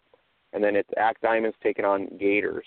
So uh, Michael here, pretty much the Raiders have it in the bag in terms of going back to the finals. So it's really a matter of between Phoenix and the Diamonds, uh, a battle between them two as to who's going to end up in third and making the you know making the playoffs, and then trying to see if they can get to the championship here. Yeah. Yeah, but uh, that that that will be some those will be some truly exciting times there. That's why I would really like to. That's why I would really like to get together. That that's why I would like to. Be after we finish this this being on the show. I'm hoping to start catching up on my coverage of this game. Yeah, you can always get all the rundown at Gridiron Beauties on Facebook and on uh, Gridiron Beauty on Twitter. So all the rundowns there. So we got uh, awesome news coming up here. I got uh, news and notes from Europe still, but before we do that, um, Michael, the Indiana Girls Tackle Football League, and you talked about the Indy Crush doing some things. On November 18th in this month, uh, we have a junior and a senior squad from the Manitoba Girls Football Association representatives. They're going to be in Mooresville, Indiana. This will be the first uh, historic uh, high school uh, kind of like a battle of. So uh, it's, a, it's a battle between U.S. and Canada at the high school level. So high school girls for two from two different countries.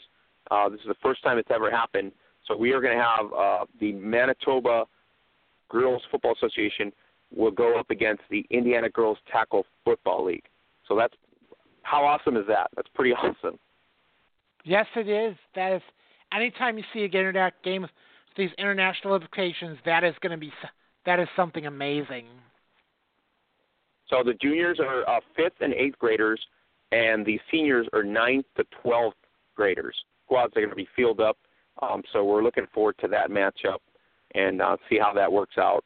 Uh, but uh, pretty exciting news there. The other news that broke out, uh, Harley wasn't here to talk about this week, but December 2nd, it's, the minor league football is going to showcase a Hall of Fame game in Las Vegas on December 2nd, and it will include uh, football um, legends on both sides of the IWFL and WFA, East versus West, and more of a Hall of Fame matchup.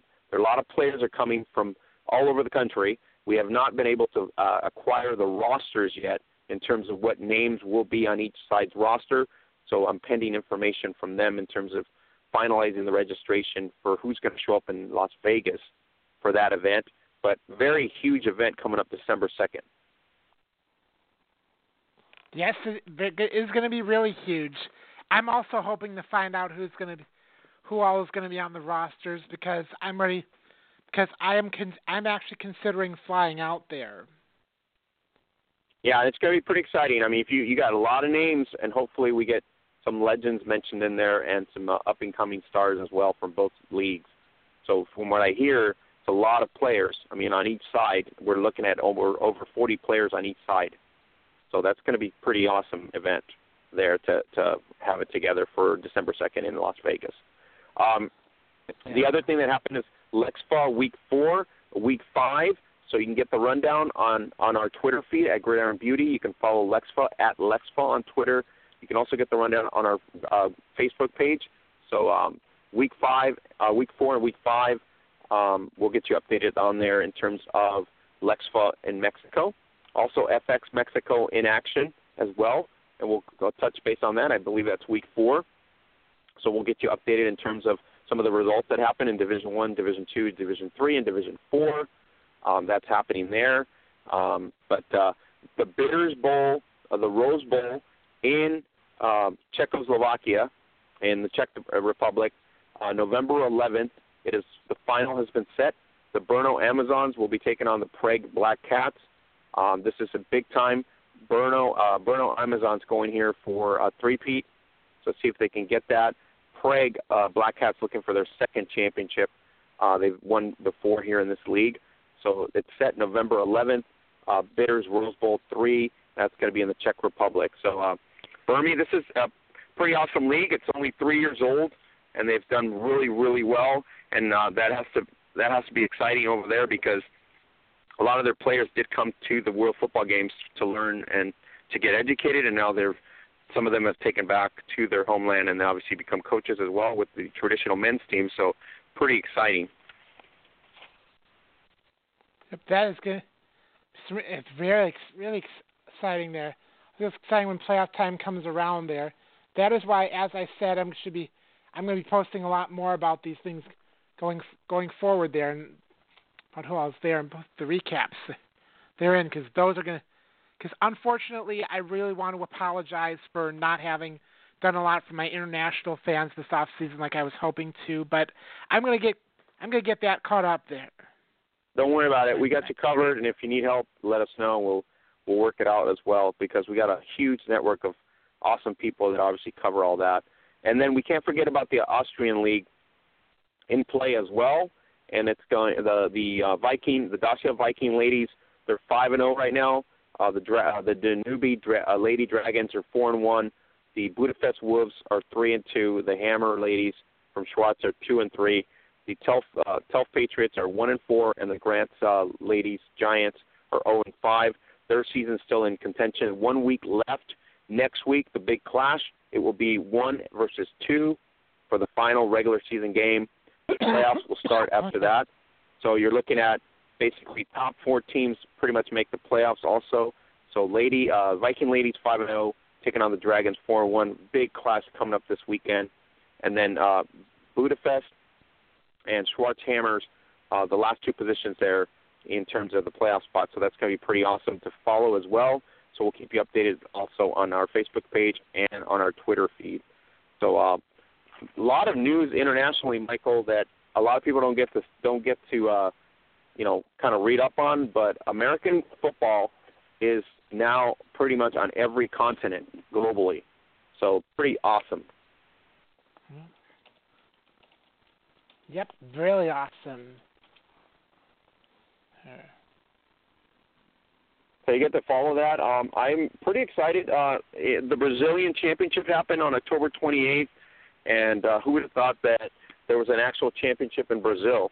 But this past season, it's the third annual, almost three years in Brazil that they have had women's tackle football. So Fluminense uh, Cariocas uh, won the title there, and uh, with 16 players. Can you believe that, Michael? They took 16 players to Sinop. Sinop had a full squad of almost 45 players, and they ended up winning the championship. That's awesome. They had to play on both sides of the ball. That is totally awesome.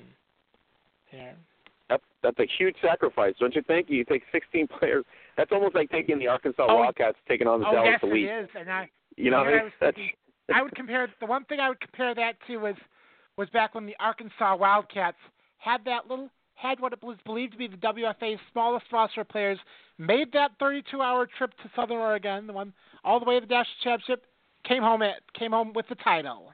So no, I know. It's, Isn't that, isn't that great? It's like what they had twelve players, sure right? Is. They have like they only had a dozen players. That's a. Oh, I yes, mean, you got to give a hats off to them. And and they went from West Coast to East and still won it and punched it in. That's got to say a lot about all those players on the Arkansas Wildcats. Yes, it does. A lot of dedication, and uh, they finally make, and they finally get the championship. So uh, pretty awesome there. Uh, Michael, before we go, we got uh, 20 minutes. Let's talk NFL. If you want to talk NFL with me, because Troy's uh, obviously not going to come back, so we can talk NFL uh, and kind of chime into some things that are going on in the NFL. So, um, are you surprised, Michael? The Eagles are doing so well with Carson Wentz. I am. That is going to be. That is out. That is something great to see there. But but remember, we are going to have to wait. There's still half a season left to be played there because I remember back in '94 when the Eagles started seven and two, and they lost their last seven games. Here, the teams that started out So there. you're really you're thinking they, the I, Philly but I'm really hoping that. What is that? you're thinking the Philly curse will return?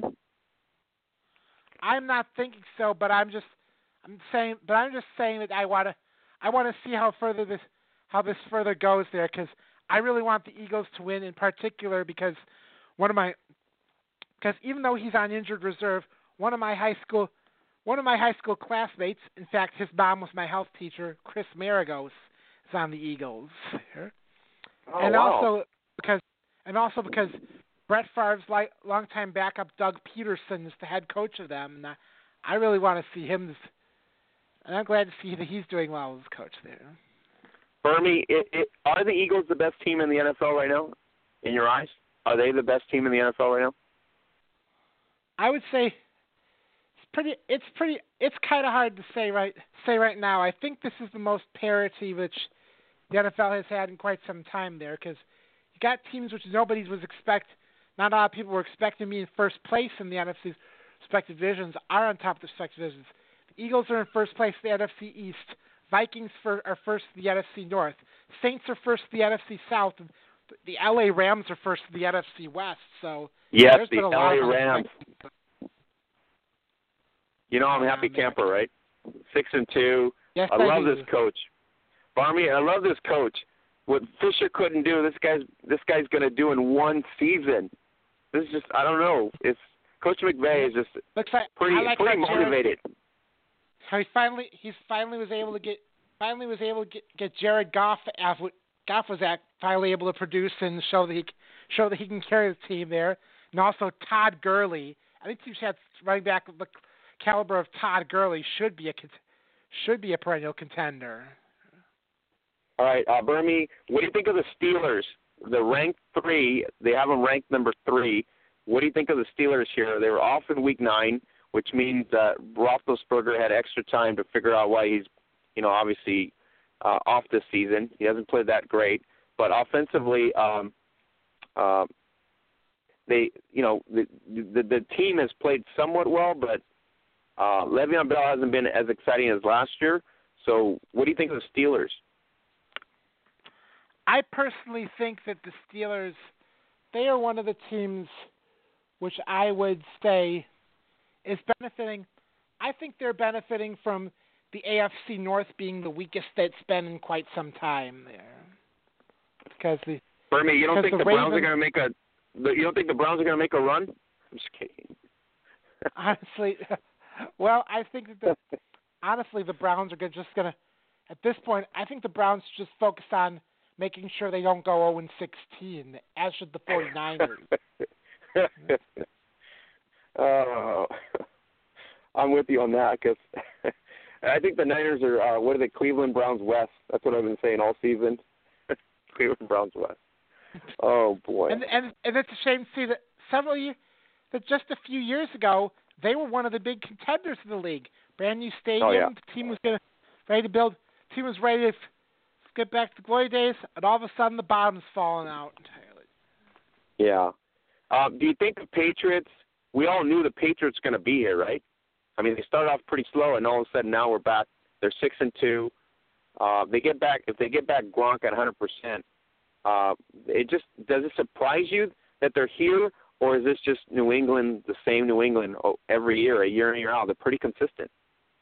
I personally think that this is the same. This is the same teams going in there, but I feel like, but I also feel like they're gonna have they have a bit of a sense of urgency because I honestly don't know. I honestly don't know how much longer this can keep going on. How much longer is Tom Brady going to be one of the better quarterbacks in the league? He says that he's gonna. He said because he has note famously said that he's not that he's going to play as he's going he's going to keep playing as long as he's good, and then when he starts sucking, then he's then he'll retire. Uh, Bernie, Garrett, Garrett, uh, Garoppolo or Garoppolo, uh, he gets traded to San Francisco. Oh Uh, no, do you think- bad, bad, no, no, no, no, bad, bad move, bad move. It's not gonna. I honestly think it's too late for. It was too late to do anything. This, I so feel sorry for him. I sort of wish the the Patriots had made a good offer to trade him to a team which is on the borderline. Which is, if the season ended today, they would be, they'd be out of the playoffs. But the season doesn't end today, so they would go. So they should be. So he they would need a little boost to get into that playoff mode there. That's where I hope he would have go, hoped he would have gone. Me, the Niners have no front line to defend or cover, and and he decides to go there. It just blows my mind. You know what I mean? Just uh, why would you go there? You're gonna get beat down. You know what I mean? Um, I don't know. Yes. And then Brian Hoyer. What do you think of Brian Hoyer? Brian Hoyer gets let's go in San Francisco and ends up, I think, in New England, right? Right, but the the question is going to be, but the question will be this: there is that do they Patriots honestly they I don't know if Brian Hoyer has the takes to they need to look and draft in mode the acquisition mode is they're going to draft some a young a young quarterback in the draft. They need to build someone up to be Tom Brady's successor. Yeah, but I'm saying is if you're Brian Hoyer, you just went from an 0 and 9 team to a competitive 6 and 2 team on a swap. Well, he I honestly would say that actually I I can't be mad at him because he's going to be a bench because that's that is the big dilemma. Would you rather be the starter on the on a team on an 08 team or the bench warmer on a team on the defending Super Bowl champs who like who very well could win it again? Yeah, I, I think I take the bench warmer. I, I take the easy money and sit right behind the legend. You know what I mean? Exactly. Why 'cause not? Honestly, because honestly, this it's actually worked in reverse too. I remember when my Packers won won Super Bowl thirty one, Super Bowl thirty one. But for heroics there, our back name of our backup quarterback Jim McMahon. Yeah, still I remember that. a good laugh there. It was Yeah. still. I still Um, think it was kind of funny that the one who, the one who they, who was the quarterback when the Bears won their only Super Bowl there, and that he's now he's and he was the only one, and he was the only Packer player who had ever won a Super Bowl before for that team there.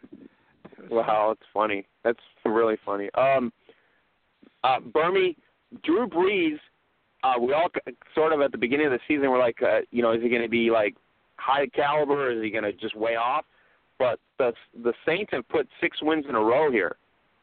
Uh, you know, so it's like, are they going up now, or should we just wait and see at this point, or what do we say about Drew Brees and the Saints? personally, I think that the all of all the first place teams there in the NFC, I would honestly think that they're the most likely to be for real. Because this team, they've been the top four. They've won a Super Bowl before. I think the veteranship and the experience is going to work in their favor. So what do we say of the Vikings? It's six and two. They've had the quarterback dilemma, Terry uh, Bridgewater, and then you had, um, you know, Bradford, and so I mean, what what what do you say of the Vikings at this point? Well, th- th- they should just be great. They should just be grateful that Bridgewater Bridgewater's recovering and Bradford Bradford's healthy. That's the quarterback sort of dilemma you want to have, not the one my Packers have right now. Hundley, you're not a Hundley fan, is that what you're saying? I, I and I was I was the biggest believer. I was the biggest believer in Hundley. I was telling everyone to give him a chance there, and that he was going to have his breakout game really soon. Two days later, he's had that and a bye week, still nothing. Yeah. Um, Bernie, what do you think of the Jaguars? They've been like up and down like a pinball. You know, they they win one week big, and then they go down another week, and then they get edged in a week, and then they go up and down. Uh, I mean, this Jaguars team is just kind of like you can't. I- I mean, Blake Bortles is not that consistent. In other words, and losing their main receiver kind of hurt them too. But they've been up and down, up and down, been up and down. It's like, what do you think of the Jaguars? They're five and three at this point. I really, let me tell you first off, the Jaguars are my favorite AFC team there, because that all goes back to a contest I won with scoring predictions there, where I actually got an autographed program and a media guide from them. So this, so you, so I've been a, I've been a, I've been a fan of them ever since. I'm real. I of course am really hoping that this is, this is the year there for real because I remember way back then when they were just they were brand new expansion team, but they were all but they were they were right. But I knew, but I had a feeling the Super Bowl that them winning the Super Bowl was going to be imminent, but nothing came. It came about once it became playoff time. They just of pressure. Especially, I was, I was thinking they were my. I still remember back in 2000, I was really riding high on that train, especially after they got that 70 points shutout there against the Dolphins. What would what would be Dan Marino's final game? That would be as good. That was. I'm really hoping that they end up that they find a bit of stability because because let me tell you, especially when you're t- the team they're tied with is their arch rivals, the Tennessee Titans, and the fact, and honestly, so they're gonna right ship because because I see Marcus Mar- Marcus Mariota as more of a playoff caliber quarterback than Blake Bortles right now. I tend to agree with that assessment. I, I really do because Jacksonville, even though they've won some good games and they're they have a decent record, they just don't seem like to be very consistent. You know, so um, Michael, the Cowboys are they in disarray because of, the, of this Ezekiel Elliott? Yes, he's going to be off. No, he's going to be on.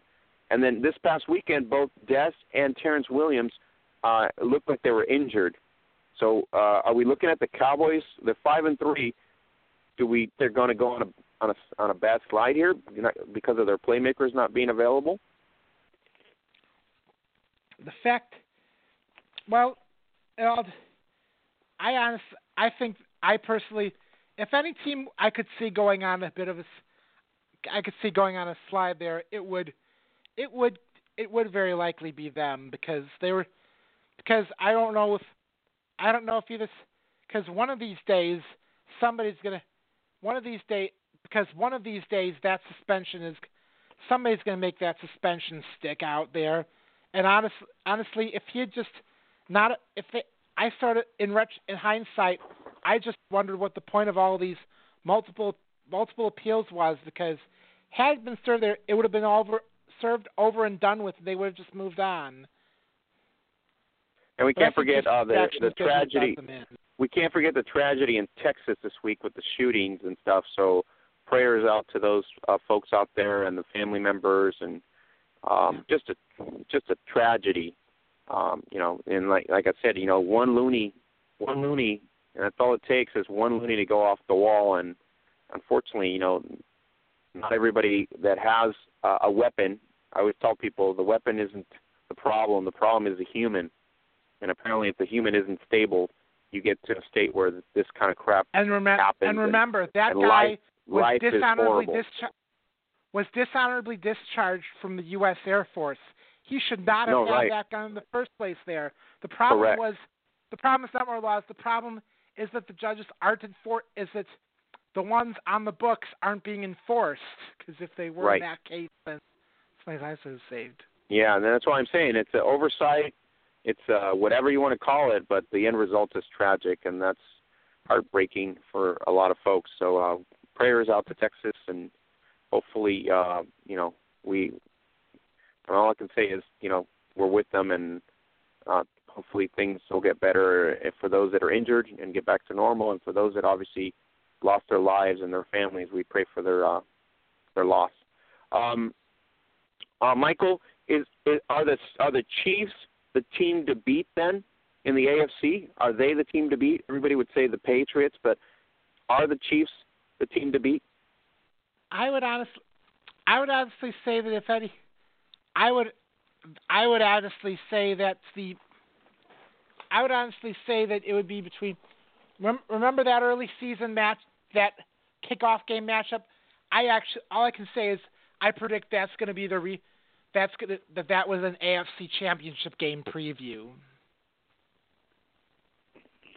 Right, I agree. And do you think Seattle's dropped off? Michael, do you think the Seahawks have dropped off now at this point? I mean, they're not the threat that they were before. So do you feel like maybe the Seahawks have dropped off too? I honestly, it's it is way too soon to tell because remember we're still only halfway through the season, so time will tell whether the Rams are able to keep their whether the Rams are able to keep the hot streak going, which they have right now. I'm actually I'm really hoping they do because they're that's gonna because that will be a major boost to attendance therein because the NFL be because thus far and hopefully it'll get fans to come out there to games there because let me tell you something attendance in LA has not been has not been what anybody wanted there in LA between the Rams and the Chargers. Especially the Chargers. My Rams are doing great compared to last year. This is a great season. Yes, it is. Hopefully, but the problem is the fans. But the prob, but the one problem which still remains is that everyone I've talked to in LA has said that they LA doesn't want the Chargers there because we've that I how think the Chargers the Chargers should have stayed in San Diego, found a way. The owner had money, everything, uh, you know, should have been right there in San Diego. But they the owner decided to go north, and so if anybody hurt the franchise and the fan base, obviously the owner did. Yes, he did because those San Diego faithful was right was ready to support the t- was ready to support the team up and down there, but the owner but the owner got pretty but but the owner said he wanted he had a he proposed a package on the ballot for a stadium which was so grandiose and we knew nobody was going to approve. So on the ballot and it got defeated Mike, soundly. Michael, Michael, if you're a Jets fan, you got to be totally happy that the that the Giants stink, right? And then on Thursday, you end up beating the Bills. So, uh, should we be more disappointed with the way the Bills played, or should we be more excited about how the Jets won? I think we should be more more excited about how the Jets won because this year's Buffalo Bills team is the best. They are the best Buffalo Bills team I have seen in quite some time. If the season ended today, they would be making the playoffs for the first time since the 99-2000 season. Their last playoff game, of course, being against the Titans and ending with the famous Music City Miracle. But Michael, they got a road ahead. Uh, next week they get Drew Brees. Then after that they get Philip Rivers.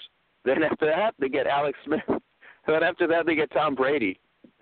I don't know about you, but if you're a Buffalo fan right now, uh, I don't know if you should you, you should be scared, right? Because that's gonna be pretty tough. Right? I'm guessing that the Bills fans are going to wish that the NFL had massive ratings at that point. good one. I love that. that was good. but I'm just saying, you got to be scared, right? If you're a Bills fan right now, you're going up against Brees. Then you go against Rivers. Uh, against the Chargers, I think it's a winnable game. Against the Saints, uh, they've been playing pretty good the last six weeks here, so that could be a loss. Then against the Chiefs, unless they really, really step up to the plate, you're looking at a loss. And then against the Patriots, similar, but they played the Patriots pretty well in years past too. Even though they got beat, they've played pretty well. But it's a tough, tough uh, next uh, what four weeks for the Bills. If you're a Bills fan, you're kind of like probably chewing your uh, your nails at this point. Yes, I imagine. Yes, I imagine that they would. Imagine they would be as as I sort of am, am right now, hoping because as I start as I as a Packers fan am doing right now. Hey, Michael, uh, were you surprised that Washington went beat Seattle, even though they were banged up? Yes, I am. Yes, I am really surprised surprised there because I just don't. But but of course we've seen this year we have seen prime. Ex- this honestly is simply is just a prime example of the Rozelle rule in effect. It's too soon to tell whether it's anything more or anything less. All right, so Bernie, in your backyard, uh, are you like excited that the Lions are four and four? I just wish that I just wish that that game had not been that that last night's game. Please don't talk. I I don't really want to hear any more about last night's game because. All right, so I won't throw Matthew Stafford's. Uh, I I don't think you're having a. You don't have those phone fingers for Matthew Stafford, right? You don't have a phone finger that says "I love Matthew Stafford." I am just hoping that we're just at this point. I was just confused. Of although the Packers do have a do have a some do have a somewhat easy schedule there because we play the Bears because because we play the Bears again next week. Then then the Ravens, which could be a they they could be winnable games there. But then we got because we know because uh, presuming that Rodgers is indeed out for the season, there. Let's say that. Yeah, I don't know if he's going to come back. Do you think he's coming back, or do, are we done? You, what's your gut telling you? Well, honestly, I think that they're going to find a. He's going to find a way to heal up. He's going to find a way to heal up there. Given how our how dire our straits are right now, there, I honestly thought with with Hundley we were going to be doing just fine, but but seriously, yeah, it seriously, hasn't gone. It hasn't gone the way that you you thought it was going to go.